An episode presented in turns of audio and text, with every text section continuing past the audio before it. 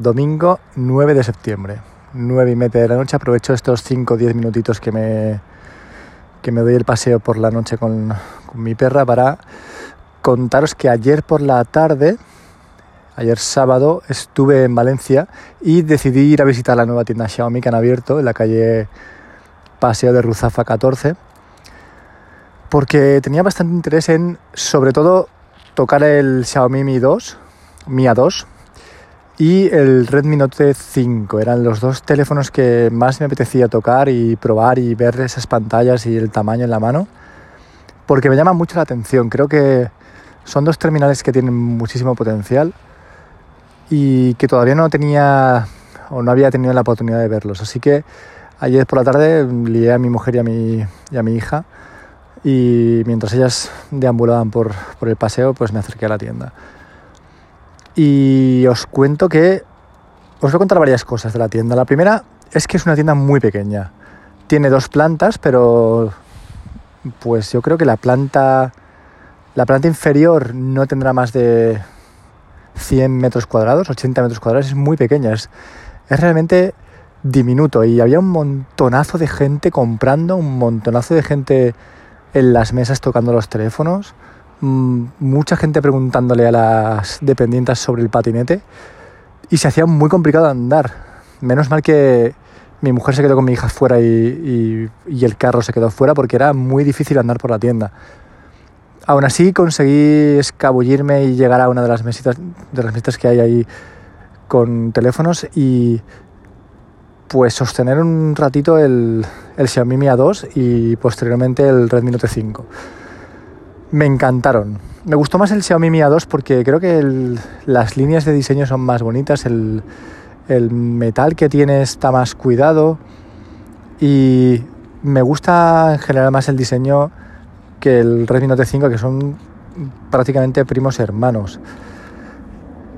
Tuve hace pues un año aproximadamente el Xiaomi Mi A1 y una de las cosas de las que más me quejaba de ese teléfono era de la pantalla.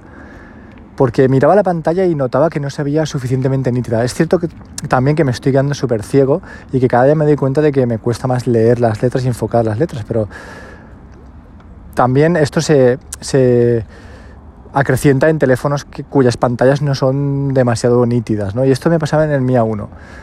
Y me costaba o es que no, no, es que me costara, es que notaba, como mirando la pantalla de cerca, notaba como los, los granitos de los píxeles. No sé explicaros muy bien cuál es la sensación, pero como si las letras estuvieran compuestas de granitos, ¿no? Como, como el ruido de una fotografía, ¿no? Era algo así. Y ayer cuando estuve mirando el, el Xiaomi Mi A2 me sorprendió para muy bien que la pantalla se ve nitidísima. Se ve súper bien esa pantalla.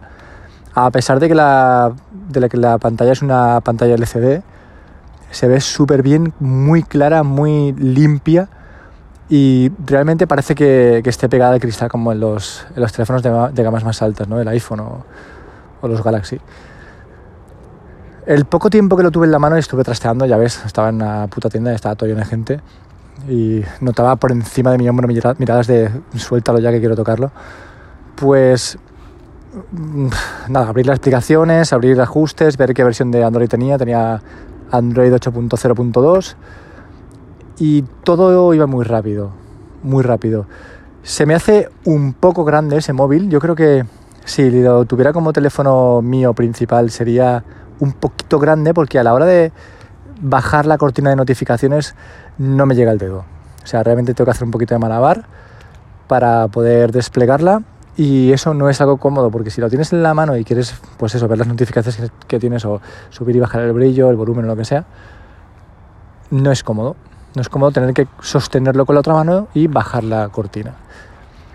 Y enfrente de este estaba el Redmi Note 5 más barato bastante más barato como 50-60 euros más barato y con la misma sensación, un teléfono muy competente, bastante bonito, no tanto como el Mi A2, porque ya te digo que los acabados no me acaban de convencer, y, pero con un rendimiento espectacular, o sea, realmente espectacular.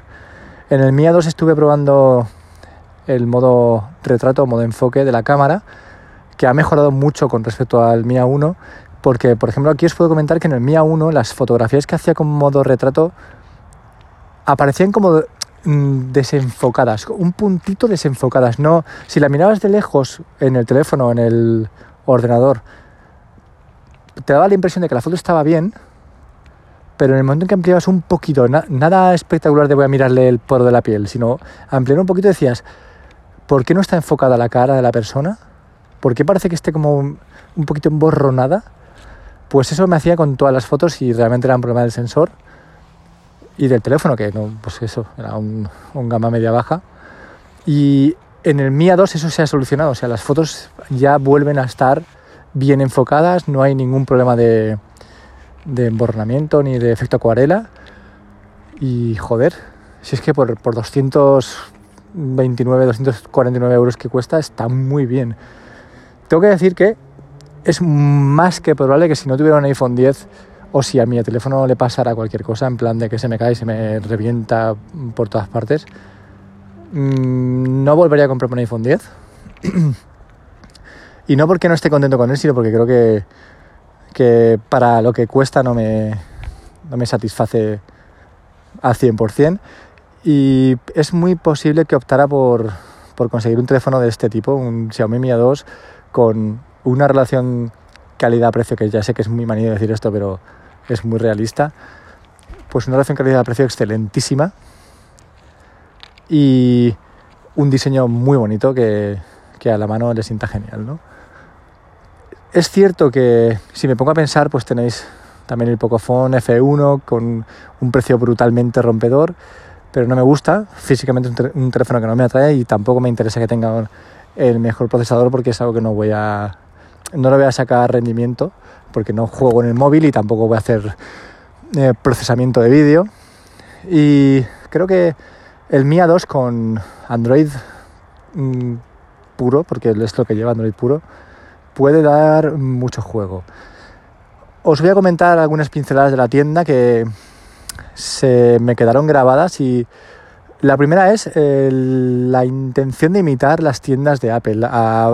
vamos, a 400 metros de la tienda de Xiaomi está la tienda de Apple y es increíble ver cómo hasta el cristal de la escalera que sube al primer piso es igual, igual o al menos una imitación, porque se ve que el cristal de las escaleras de las tiendas de Apple viene de, en fin, lo más exclusivo del mundo, pero la, la tienda Xiaomi era igual, era el mismo tipo de escalera con el mismo tipo de cristal en los peldaños que dices, joder, ¿no puedes hacer una escalera diferente? Pues no. O no puedes poner las mesas con los teléfonos de forma diferente, pues no. O sea, realmente una copia, uno, uno de, de la tienda de Apple, pero, y esto ya no sé si es porque han abierto hace poco más de una semana o porque no dan abasto, porque pasa muchísima gente por la tienda y no les da tiempo a limpiar, pero estaba la tienda sucia, mogollón de cajas por el suelo, escondidas detrás de cualquier sitio, de repente girabas en una esquina y veía un mocho y una caja, y dices, tío, esto, ¿por no quitarla de aquí? Y se veía el suelo pues, muy sucio, ¿no? Los teléfonos también bastante guarretes, la disposición de las cosas un poco al azar, y un poco la, impresión de desastre en general, ¿no? Pero lo que son los productos, a mí me dio la impresión de que eran geniales. Había mochilas, había cepillo de dientes eléctrico, baterías recargables, había cargadores, auriculares, estaba el patín de Xiaomi que no lo había visto en directo y me pareció una faltada de lo grande y lo, y lo fuerte que se le ve con no sé, se le ve súper robusto. Yo creo que ahí dos personas de 60 kilos se pueden subir tranquilamente y darse un, paseo de varios kilómetros. Me pareció que yo ya, tenía claro que si, si, viviera en la ciudad no dudaría en comprarme un patín eléctrico o una bici eléctrica. Pero es que viviendo a las afueras como vivo, es que me lo quería llevar. O sea, me, me encantó el patín eléctrico.